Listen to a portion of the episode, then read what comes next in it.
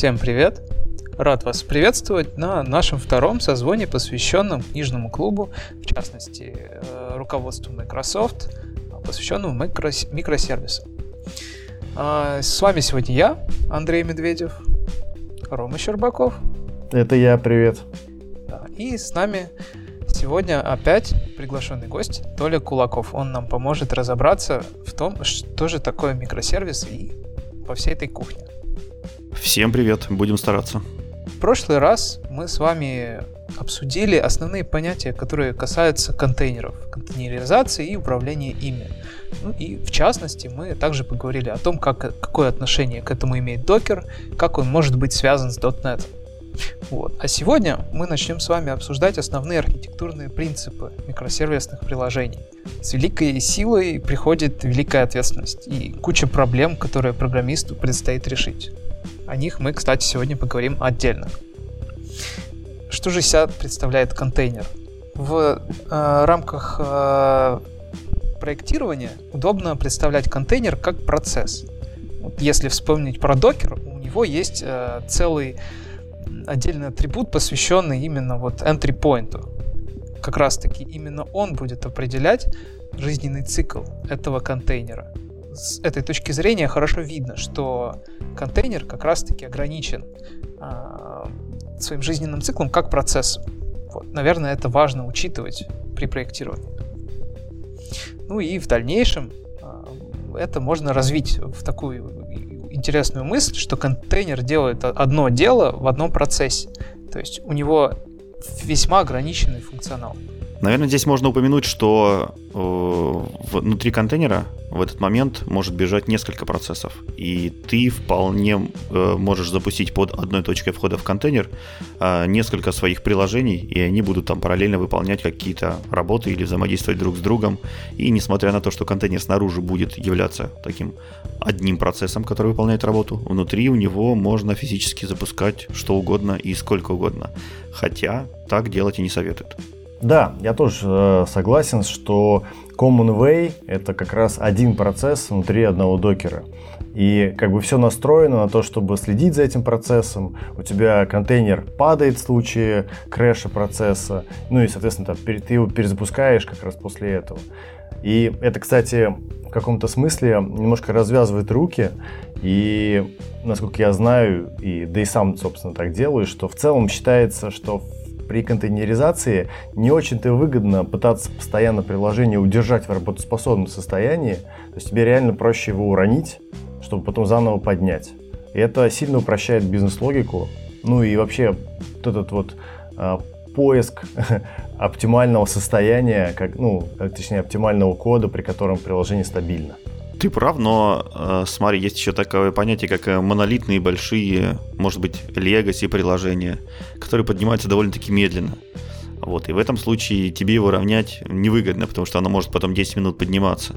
Такое, к сожалению, тоже бывает, и лишать их контейнеров принципе, тоже жестоко. То есть существует такое понятие, как монолитные приложения внутри контейнера. И это довольно рабочий вариант, потому что еще до микросервиса, до контейнеризации у людей были приложения, они были монолитными, они были не микросервисными, и переписывать их э, слишком жестоко, слишком тяжело. И поэтому вполне можно их тоже засунуть в контейнер. Да, я согласен с тобой, Толя, но вот есть один момент. А, у меня первая мысль в голову приходит э, при слове контейнер, что его можно горизонтально как-то масштабировать. Э, если мы будем говорить о масштабировании монолитных приложений, то вместе вот созданием, допустим, нового инстанса, инстанс контейнера, монолитного приложения, у нас будут создаваться э, и заимствоваться у операционной системы очень много лишних ресурсов на модуле, которые в целом-то масштабировать и не нужно было. Ну, то есть э, в монолитном приложении чаще всего, по моему представлению, э, масштабировать нужно какой-то маленький кусочек. Вот, собственно, ради него вся эта заваруха и начинается. Создается отдельный контейнер, который съест очень много ресурсов. Не всегда это удобно. Мне, кстати, нравится, что вот в книге постоянно напоминают нам про историю с монолитными приложениями и не забывают про тех ребят, которые все еще вынуждены их поддерживать и дают подсказки, как им быть, как настраивать систему и, ну, какие есть минусы, понятно, у этого решения, но и все же какие есть там выходы из сложившейся ситуации. Мне кажется, это важно. Да, мне тоже нравится, что не забывают о всяких э, приложениях, которые уже на данный момент существуют. И в защиту монолитного приложения хочется сказать, сказать что действительно могут быть проблемы с тем, что э, скалировать, то есть поднять еще 10 контейнеров с монолитным приложением, это дорого, по ресурсам, но вполне может быть, что это и не так. Ну, то есть, если приложение огромное, монолитное, все в этом духе, это не значит, что оно поднимается там в 10 раз его сложно поднять, или какая-то нагрузка, которая будет входить э, в него, может вызвать какие-то большой оверхед по ресурсам. Вполне вероятно, что если приложение написано хорошо, оно поднимается быстро и обрабатывает там различные, допустим, эндпоинты, никак не влияя на, как, на свою соседнюю бизнес-логику. То есть вполне вероятно, что может быть монолитное приложение и хорошо скалируемое. И если ваше приложение хорошо скалируется, то, в принципе, докеру этого достаточно. В общем, даже если на нем висит проклятие монолита, то оно будет себя чувствовать в контейнере довольно хорошо. Ну да, и сам, вообще само определение монолита штука весьма такая специфическая, да, что считать монолитом, какой размер приложения считать монолитом и так далее. Вот. Конкретно в книге определение прям монолита не дается, просто говорится, что это что-то такое старое, большое, да, но, возможно, это, кстати, заблуждение. Вот. Но зато а, в целом тут больше постоянно идет уклон на микросервисы, ну, собственно, и название книги об этом говорит. И постоянно есть какие-то примеры, а, почему у там, микросервисов лучше. Но я думаю, забегать вперед не стоит, и мы сейчас сегодня к этому дойдем. Скалируемость монолитных приложений это, в принципе, одна из проблем. Но мне кажется, она более частая а, проблема это все-таки то, что монолитные приложения проектируются как э, мьютабельные. То есть они вполне у себя там где-то хранят данные, внутрь записывают, куда-то ее по диску разбрасывают. Э, и с этим очень, за этим очень сложно следить. И вот когда вы переносите как раз-таки в контейнер вот такое старое приложение, вот, наверное, вот эту часть нужно защищать наиболее уверенно, потому что докер, э, имиджи, докер, контейнеры, образы, они пропагандируют как раз иммютабельную структуру. А, что касается хранилища в отношении докер-контейнеров, и, в общем, можно сказать следующее. Вот, допустим, если ограничиться докером, у него есть следующая система организации хранилищ, то есть волюмы, bind bounds и temp.fs. Volume — это некоторая область, выделенная в файловой системе, которую, э, которой управляет сам докер. То есть, в принципе, э, контейнер может внезапно завершиться, крашнуться, или э, оркестратор решит, что этому контейнеру больше не жить можно будет организовать вот такое хранилище, волю, куда контейнеры при своем каком-то жизнедеятельности смогут складывать какие-то данные, логи, ключи, там, что угодно, что им нужно. И можно не переживать, что со смертью контейнера это данные, эти данные пропадут. Потому что при поведении по умолчанию э, у контейнера эти данные будут стерты потому что они запишутся в, вовнутрь него. Да, ты очень важную тему поднял, что правильным путем проектирования приложения с, док, с учетом работы докера считается, а, что разработчик должен представлять свое приложение как какую-то штуку, которую могут в любой момент запустить и удалить. И поэтому, если ему нужны какие-то состояния, то есть данные, которые он использует для, там, для работы приложения, то есть имеет состояние свое, то надо понимать, где, это, где они хранятся и что с ними произойдет при там, особых настройках оркестратора. Не у всех, конечно, это работает именно так. Кто-то работает с докером как со статическими, скажем так, контейнерами. Если они падают, то просто стартует заново тот же самый контейнер. Вот. И там, допустим, автоскейлинга никакого нету. Но все равно, э, это сегодня нет, а завтра вполне себе может появиться. Докер вполне себе это позволяет сделать, проворачивать. Вот, поэтому о том, как хранятся данные приложения, нужно думать с самого начала. Тут хочется отметить, что данные обычно у приложений делятся на два типа. Это всякие логи, трейсы, дампы, ну такая служебная информация, которая, в принципе, не очень может быть важна, или э, не, не, не важно ее правильное там хранение и безопасное хранение. И э, предпочитаемый, рекомендуемый способ хранения таких вещей как раз-таки являются вольюмы.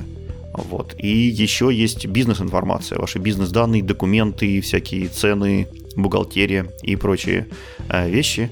И для них уже э, все-таки рекомендуют хранить не какие-то там э, волюмы на вашем локальном диске, а нормальные, настоящие, отдельно, отдельно существующие полноценные базы данных. Э, MS SQL, Postgres, Cosmos, Redis, да что угодно. У меня как раз есть история с примером, когда приложению может требоваться его собственное хранилище. Причем самое интересное, мне нужно было хранить данные именно внутри конкретного экземпляра э, контейнера. И именно с ним связывать эти данные. То есть не волюме хранить, а прямо внутри контейнера. А, насколько я помню, задача была связана с э, health-чеками, и мне нужно было какое-то какое-то что-то уникальное о приложении, например, какой-то идентификатор его, и я делал довольно просто. При старте приложения я проверял, есть ли внутри файлик с гуидом. Если гуида нет, то я просто его создавал. Да? И таким образом получалось, что у меня с конкретным контейнером был связан только конкретный файл, и там был определенный GUID, который там помогал определять, что это вот конкретное приложение, вот э, именно этот образ запущен, точнее, этот контейнер работает. И если его прибить, то, соответственно, все пропадало, и больше ничего было, ну, данных больше не было. Да, несмотря на то, что докер такой весь из себя мьютабельный и все такое, никто не запрещает вам просто писать на файловую систему. У докера есть интересная файловая система, она называется Overlay File System. А, то есть это система, которая работает по принципу copy on write.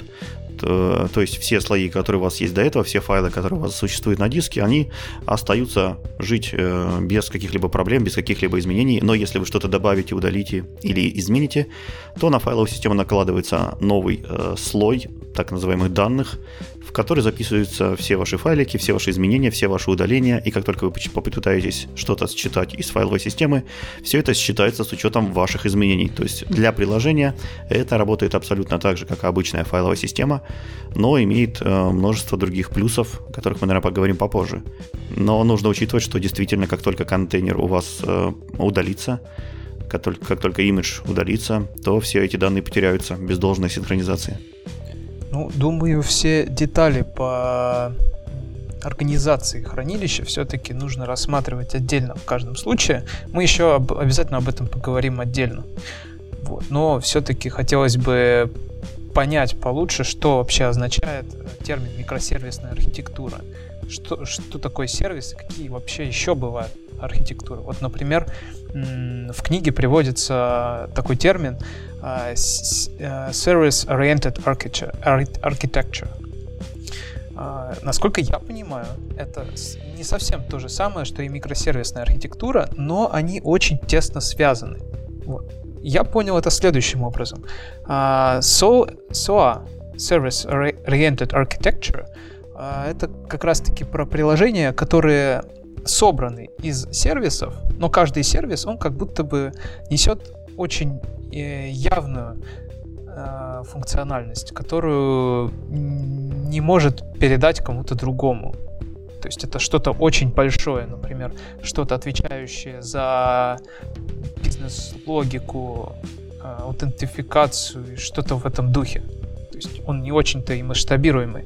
А вот микросервисная архитектура, она как раз-таки подразумевает, что каждый кусочек это что-то очень маленькое, опять же, функциональное, но э, не, не несущее вот этого лейбла. Это что-то, что может плодиться очень просто. Что вы думаете на этот счет?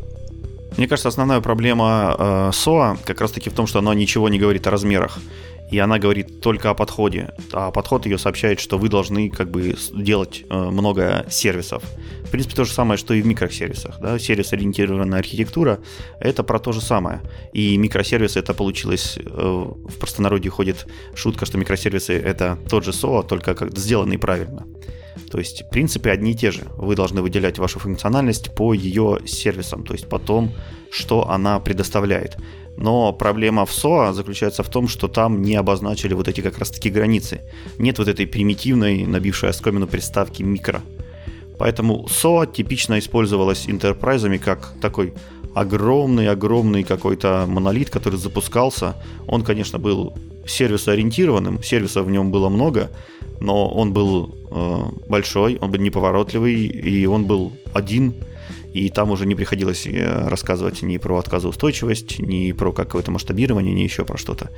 Вот это какая-нибудь была... Типичный пример — это Enterprise Service Bus. Да, то есть это шина, которая там поднималась на всю корпорацию и пыталась обслужить всех подряд.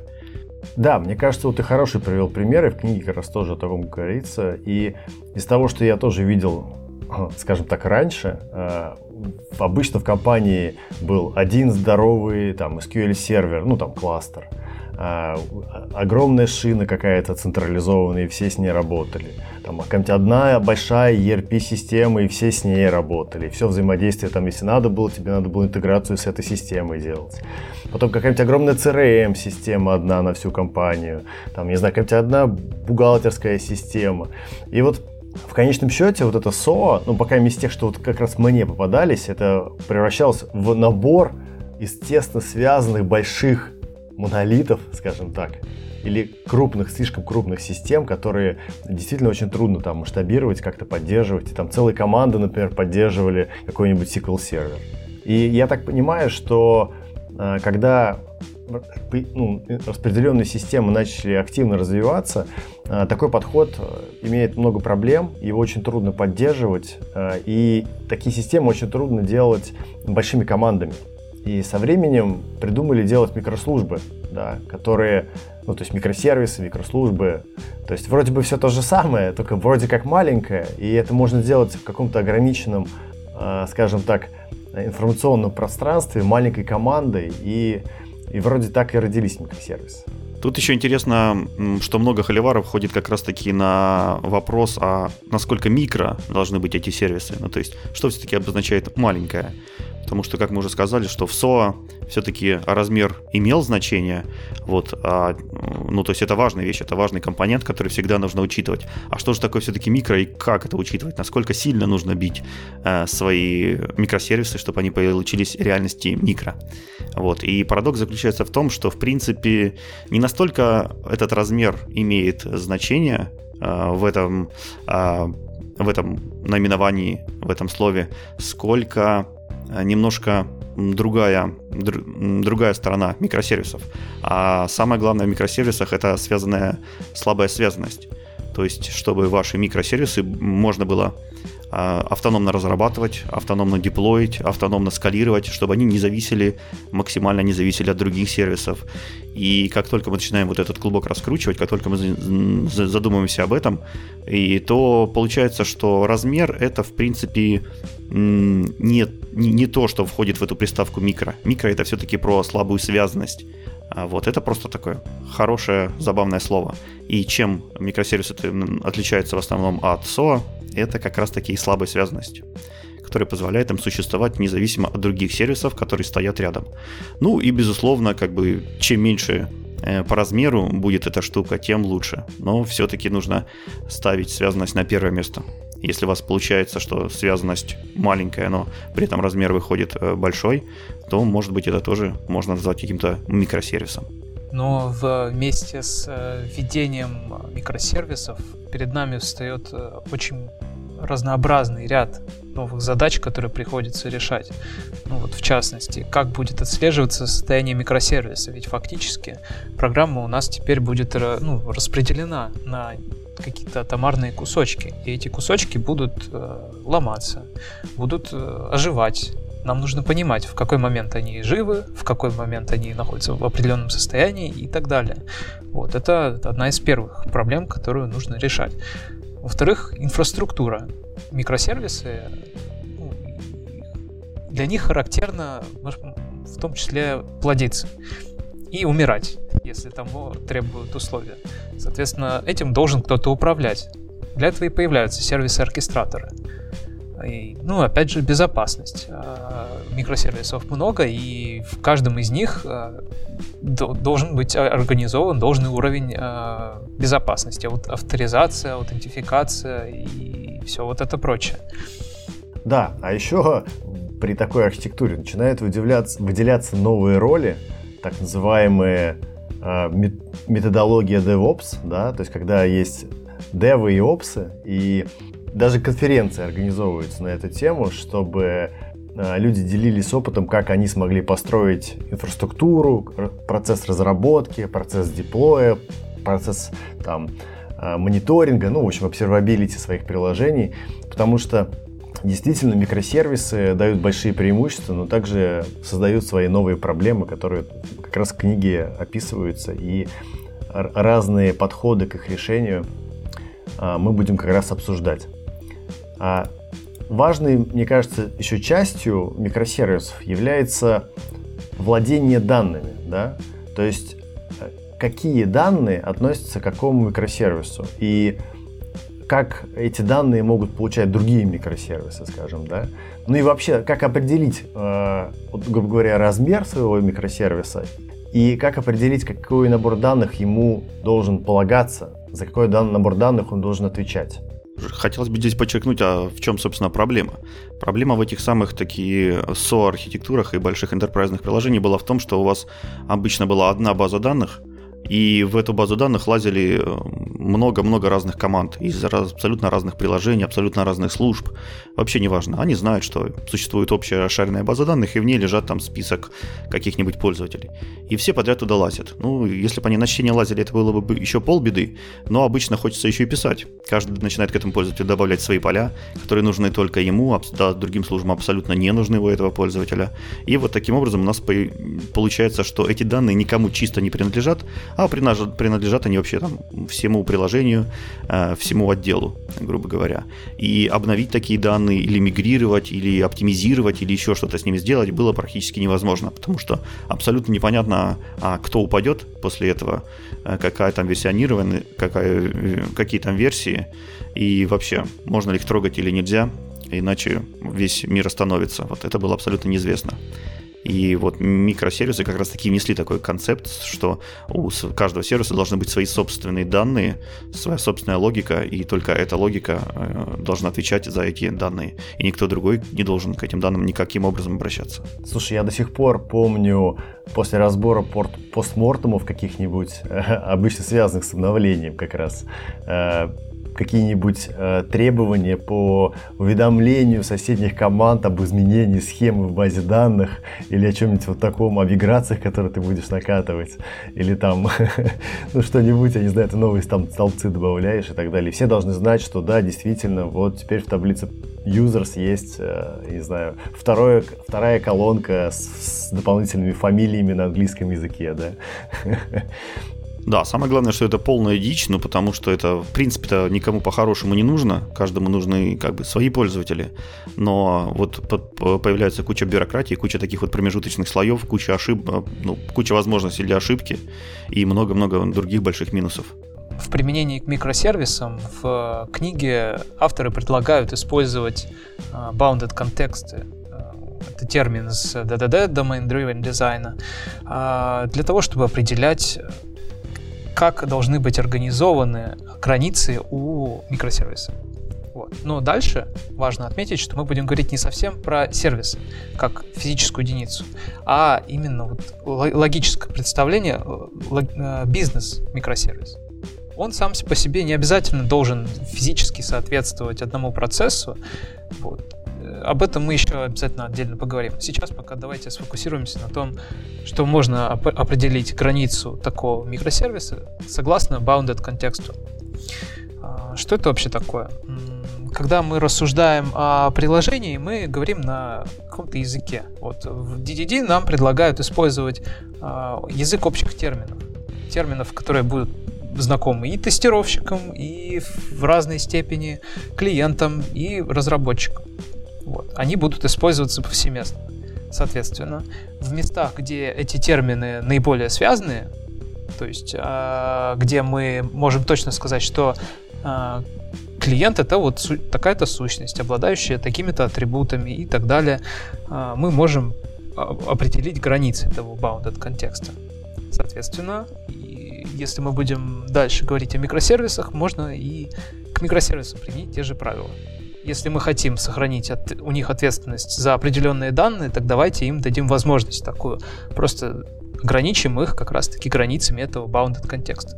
Мне кажется, важно добавить, что э, под вот этим вот bounded контекстом подразумевается не только э, данные, да, но еще и бизнес-логика работы с этими данными, да, то есть как бы тут такая сильно взаимосвязанная штука, вот, но главное, что на выходе мы получаем некоторое обособленное хранилище этих данных, к которым никто не имеет доступа, кроме приложений, связанных с этим микросервисом, да, а, то есть нельзя взять и прийти в эту базу из какого-то там, не знаю, стороннего процесса, не связанного с нашим вот этим bounded контекстом, а, и начать данные оттуда читать или писать, или что-то с ними делать.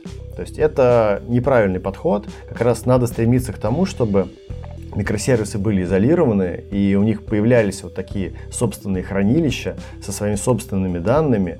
А, и самое главное, что не страшно, если эти данные дублируются, и, например, могут быть два каких-то домен, ну, домена, контекста ограниченных, в которых есть сущность пользователь, и у которых есть какой-то набор атрибутов, который нужен и тому, и другому контексту, и ничего страшного, если они одинаковые. Это не проблема. Я бы хотел приземлить баунд контексты на какой-то конкретный пример. И вот хороший пример как раз у нас сформировался про пользователей, и ты его упомянул. А, вот э, здесь очень легко представить, как будто у вас есть несколько отделов в компании, допустим, обычный магазин, который продает товары, и, например, для отдела маркетологов, которые привлекают пользователя на сайт, э, слово «пользователь» оно, эм, оно совсем, ну, оно имеет какое-то определенное значение. Да? То есть человек, который зайдет к вам на сайт. А если у вас есть отдел, который занимается непосредственно продуктами, то для него пользователь это тот, кто купил товар. А если у вас э, этот товар потом еще нужно доставить, то для отдела логистики и для курьеров пользователь это тот человек, у которого есть адрес, по которому этот товар нужно доставить. Как эм, видно из описанной картины, у, на каждом этапе у пользователя появляются определенные какие-то атрибуты, определенные свойства. И эти атрибуты абсолютно не нужны отделам из других фирм. Например, курьеру, который доставляет, ему э, по большому счету наплевать, из какого источника изначально на сайт пришел этот пользователь, сколько он там кликов по кнопочке сделал, вот ему все равно. Ему нужно, чтобы у пользователя был адрес, куда можно это доставить. И вот как раз таки, если бы мы поговорили, говорили про SOA, то у нас была бы табличка с пользователями, и все бы сервисы в табличку, табличку users добавили бы э, вот эти колоночки со всеми атрибутами, которые им нужны. Поэтому получилась бы огромная таблица с непонятной заполняемостью, с, непоня... с непонятными констрейнтами и так далее. А если мы придерживаемся принципов, о которых говорил Рома, у каждого из этих отделов будет свой bound контекст, соответственно, будет свое хранилище, и они будут хранить там только ту информацию, которая нужна только им. Естественно, поле имя и фамилия, скорее всего, будут дублироваться у всех этих сервисов, оно, они будут у всех этих сервисов, но, опять же, это не такая уж большая проблема по сравнению с тем, что эм, наибольшее число полей дублироваться не будут, и эти поля будут нужны понятному сервису, и он четко будет знать, как их структурировать, какие констрейнты накладывать, как с ними работать и прочие-прочие вещи творить. Прекрасно. Итак, мы постепенно формируем определение микросервисов, и в книге э, есть специальный раздел, называется «Логическая и физическая архитектура», и это довольно интересный раздел. Э, честно говоря, наверное, э, самый удивительный для меня был раздел в этой главе. В нем говорится о том, что микросервис в этой книге рассматривается не как какое-то конкретное приложение, не как конкретный процесс, и уж тем более не как конкретный контейнер. А, они наоборот, э, авторы книги говорят, что микросервис это что-то, ну, в их понимании, это бизнес-микрослужба, бизнес-микросервис э, какой-то важной бизнес, не знаю, задачей. И отсюда у них даже есть пример, где э, нарисован э, каталог там, микросервис для каталога, для там, работы с товарами, видимо. И там указан одно приложение Web API, то есть, грубо говоря, докер, в котором э, какой-то, там, не знаю, REST-сервис обычный. И второе приложение для поиска. Ну, это, видимо, тоже REST-сервис, но у которого задача заниматься чисто поиском. И у них есть общая база данных, в которой, видимо, хранятся товары. И вот что самое как бы странное, да, мы все время говорим, что э, SOA плохо, потому что там есть шаренные базы, микросервисы хорошо, потому что у них есть bounded контексты, свои данные.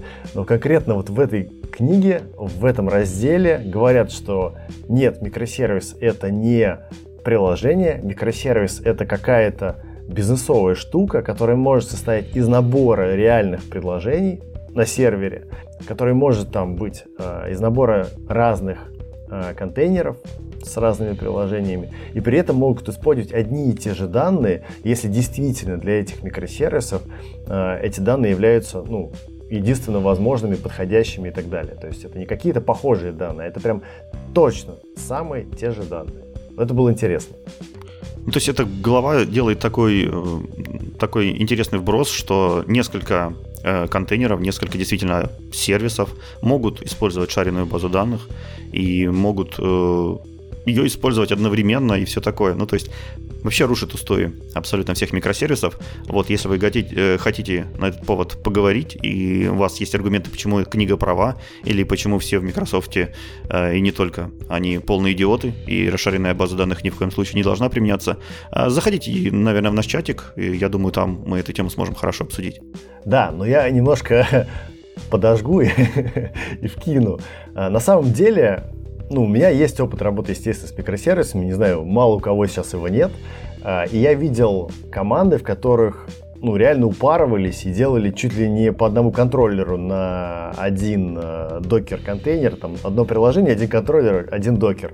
И у тебя какой-то такой логический большой компонент состоял чуть ли не из десятка таких микросервисов, э, и они там, у кого разные базы были, кто-то говорил, что, блин, ну у меня там приложения разные, но база общая. Ну, то есть, в принципе, похожий паттерн вроде описывается. Кто-то, наоборот, запаривался, что чуть ли не одна таблица на один микросервис. Вот. А сейчас я слышал, слышу точнее от многих своих друзей, коллег, ну и вообще так, в кулуарах, скажем, э, слышу о том, что все говорят, да ну надоели эти микросервисы, мы начинали их обратно объединять. И вот мне кажется, что как раз объединяют их в нормальные bounded контексты, про которые, которые сначала слишком сильно разделили. И отсюда э, появляются вот эти э, ну, небольшие монолиты, а их сейчас модули стали некоторые компании, ну, команды называть. Мне кажется, вот в действительности просто какой-то этап эволюции прошел, и разработчики стали эти микросервисы ну, просто объединять в более крупные, поняли, что размер это не так важно, и что, в принципе, наверное, действительно, если у тебя микросервис там один там крут операции над каталогом делает, а второй для поиска, но при этом поиском пользуется 10 тысяч пользователей, а крут делает один пользователь, то, наверное, надо скейлить поиск, а не крут операции. Наверное, в таком случае можно было бы выделить два разных сервиса и по-разному их просто масштабировать и пользоваться при этом одной и той же базой данных. Что думаете? Да, мне кажется, тут э, большая ключевая мысль, вот как раз была тобой сказано, что, как мы упоминали выше, логическая архитектура не равно физическая архитектура.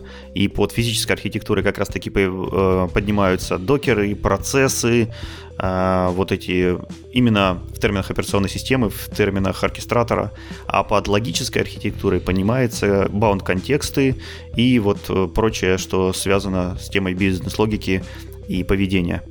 И принципе, их можно объединять по-разному. Например, на одну логический баунд контекст у тебя вполне может быть несколько э, физических процессов. Например, у вас э, в одном логическом контексте есть часть, которая сильно потребляет процессор, и есть часть, которая сильно потребляет память. И засовывать их в один физический процесс никакого смысла нет, потому что вам их по-разному нужно скалировать. Одни вы скалируете на машины с э, большим CPU, другие вы скалируете на машины с большой памятью. Но логически это все в рамках одного баунд контекста. И ничего, в принципе, не нарушаете важно отметить, что работая с бизнес-микросервисами, разработчик не зажат какими-то жесткими рамками, что вот я должен создать приложение, засунуть его в докер, у меня будет только одна база данных, и больше я ничего не могу сделать. Нет, ты как бы имеешь некоторую свободу, которая а, позволяет тебе лучше решать ту проблему, которая перед тобой стоит. Ну, например, надо тебе сделать поиск. Блин, ну поиск лучше в эластике работает, ну, конкретно в твоей задаче, например. Но в эластике нет данных, потому что каталог хранится в PG. Ну, давайте добавим третий какой-то промежуточный микросервис, который будет перекладывать нам данные из э, Postgres в Elastic для быстрого поиска. Но при этом это все еще будет один большой бизнесовый микросервис. Контракт входной, ну, наружу, который торчит, у него, в общем-то, не меняется от этого. Как был крут и поиск, так и остался крут и поиск. А внутренние детали стали совершенно другие. Потому что задача у нас такая, другая, да, и какая-то свобода есть. Мне кажется, это круто. Я еще могу добавить по твоему наблюдению по скукоживанию микросервисов обратно в макросервисы. А есть э, также тенденция, которая уже доведена до полного абсолюта, это все-таки модульный монолит. Когда вы вообще забиваете на все эти микросервисы, на все разнообразие процессов, а запихиваете все ваши баунд-контексты логические в один монолит. То есть мы возвращаемся к тому самому большому, огромному легаси, э, монолиту, которому мы, который мы, в принципе, хаяли в самом начале. Но здесь люди приходят как бы не просто так, не просто откатываются на старые практики. Они учитывают весь тот experience, который им дали микросервисы. Они понимают, в чем их плюсы, пытаются эти плюсы из микросервисов вытащить и просто-напросто делают именно физическую архитектуру, как модульный монолит, ну, то есть как монолит. А вот логическую архитектуру они сохраняют в виде bounded context ов, в виде общего языка и применяя прочие те э, плюсы, которые э, давали нам микросервисы. То есть такая крайность тоже есть. Если интересно, погуглите по термину модульный монолит. Да, кстати, еще добавлю. Э, даже для микросервисов э, считается хорошей практикой начинать не с создания физического микросервиса, а так называемый монолит first, но создавая его, как раз вот, как говорит Толя, нормально модульным, нормально разделенным именно по контекстам, и тогда впоследствии, если потребуется заскелить какой-то отдельный кусок, ты всегда можешь его аккуратно отрезать от этого монолита, сделать из него отдельный микросервис, и там уже с ним как-то работать, как тебе надо. Ну, я не знаю, вырос проект, появилось новое, там надо разделить команду пополам. Уже можно взять и выделить этот кусок и его независимо разрабатывать, что сильно там, упростит всем жизнь, процесс, и при этом это ну, не будет каким-то плохим решением. Monolith First — это выход. Да, это все очень хорошо определяет микросервисы. Давайте вернемся к челленджам, которые они перед нами ставят первую очередь это определение границ микросервиса. Все-таки как нам нужно сделать его достаточно ценным, чтобы он был частью программы, и в то же время, чтобы он выполнял достаточную работу, чтобы мы хотели выделять на него ресурсы для его обособленного жизненного цикла. Вот как эту границу, собственно, найти, мы примерно так и форми- формулируется первый челлендж в этой книге. Мне кажется, это один из самых недетерминированных вопросов до сих пор в DDD, несмотря вот по прошествии многих лет. И, в принципе, тот вопрос, с которым сталкиваются абсолютно все, кто начинает э, пытаться как-то выделять баунд-контексты, а каким же образом их все-таки выделять? Ну, я хочу добавить, что из э, самых действенных техник, наверное, которые я слышал и в которых даже руками однажды участвовал, это storming, это, мне кажется, самая клевая техника, с которой вот можно попробовать начать со своим, там, не знаю, э, бизнесом, стейкхолдерами, командой, э, с чего-то как бы оттолкнуться. Там вот э, все сфокусировано именно на, именно на bounded контекст. Там ни, ни, ни про какие микросервисы никто не говорит. Все пытаются начать с понимания, что вообще надо сделать. Это самое клевое. Но я думаю, что и в книге э, дальше есть идеи другие какие-то, как это можно делать. Ну и в, и в коде есть примеры. Я думаю, мы потом это еще более детально обсудим. Предлагаю перейти к следующему челленджу. Да, мы все это обязательно обсудим.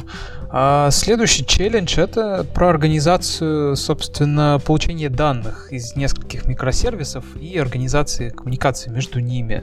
Ну вот, например, есть у нас сценарий, когда на экране интерфейса мы хотим получить, показать информацию сразу из нескольких доменных областей. Как мы уже обсуждали, мы попытаемся раскидать их по разным микросервисам. Вот, собственно, как лучше организовать э, получение таких данных, это вот второй вопрос, который должен чаще всего возникнуть у человека, который сталкивается с задачей организовать микросервисную архитектуру. Типичным примером является, например, показать всю известную информацию о пользователе, которая, которая только есть в системе. Ну, то есть, что пользователь покупал, куда он доставлял товары, какие странички он смотрел. То есть вытащить информацию абсолютно из всех сервисов, грубо говоря, где кое-как появлялся пользователь. Вы, конечно, можете взять и все эти сотни сервисов начать опрашивать и спрашивать, что там у тебя есть о пользователе, и потом как-то это пытаться объединять. Но от этого получится э, чате communication, так называемый, то есть когда вы будете очень э, много э, общаться с другими сервисами, что не очень поощряется как раз-таки в распределенной архитектуре и в микросервисах, и грозит множеством проблем. Поэтому так делать не нужно. А как нужно делать, ну, наверное, обсудим попозже. Есть еще другая проблема, на самом деле очень сложная, наверное, технически, э, но вполне логичная. Если мы выделили разные bounded контексты для наших бизнесовых микросервисов, то и, и создали для каждого микросервиса э, свою какую-то базу данных, ну, не знаю, там в одном PG, в другом Mongo или еще что-то, а, то вопрос, а как нам данные-то обновлять? То есть базы разные. Теперь мы не можем взять и там одной транзакции поменять несколько табличек. Да? Не только потому, что это на разных серверах там какие-то хранится и в разных физических базах. Так это разные типы баз могут быть. Да? Вот, поэтому э, есть другие техники, которые позволяют организовывать э, взаимодействие между микросервисами, но по сути это visual consistency. Ну не по сути, а, а это называется visual consistency. То есть каждый микросервис хранит свой набор данных, а, и между ними есть какой-то промежуточный механизм, который а, эти данные синхронизирует. Способов много, мы о них поговорим дальше. Следующая проблема касается организации коммуникации между микросервисами, а именно как избежать такой ситуации, когда для получения данных из одного микросервиса нам приходится опрашивать а, кучу других причем самым непотребным способом при помощи организации длинных-длинных цепочек опроса. То есть э, сервис А спрашивает сервис Б, сервис Б сервис С и так далее. Вот, собственно, как этого избежать и что нам с этим делать. Очень важно, что в книге не, не постеснялись и по-честному написали, что если ваши микросервисы э, взаимодействуют друг с другом через цепочку HTTP запросов, то такое приложение можно смело назвать монолитом. Просто этот монолит работает на основе HTTP, а не внутри процесса в тредах, там, я не знаю, данные перекидывает туда-сюда. То есть это, мне кажется, очень важное замечание, очень важный пункт, и очень много людей тут как бы делают ошибки, собирают проблемы, шишки, грабли и так далее. Вот. Я сам работал, честно говоря, на таких проектах, где микросервис вызывает микросервис, вызывает микросервис, вызывает микросервис. Мы там обмазывали это всякими ретрополиси, получали еще больше проблем из-за этого. В середине что-нибудь отваливается. В общем, короче, много бесполезной работы иногда делается, а результат все равно неудовлетворительный. Вот. И в книге тоже есть рецепты, как этого избежать и, соответственно, чтобы до этого не доводить. Спасибо, Толя, большое за то, что пришел к нам э, на эту встречу. Это, мне кажется, очень важная часть всей книги, потому что здесь э, как раз э, как бы вводятся базовые понятия, и предупреждают разработчика быстро, коротко о всех проблемах, которые его будут ждать все последующие страницы, ну и, наверное, годы разработки. Мне кажется, это не все проблемы абсолютно. Микросервисы — это огромная-огромная куча проблем. Сверху оверхед на то, что вы получаете. Ничего не дается даром. Поэтому это только начало. А дальше в этой книге будет еще много-много всего интересного, еще куча проблем, которые мы вместе с вами разберем. Большое спасибо, что позвали. Буду рад зайти еще как-нибудь. Спасибо за то, что слушали нас. Обсуждайте. Мы будем рады ответить на ваши вопросы. Все это сделать можно в чатике. Ну все, пока. Пока. Пока.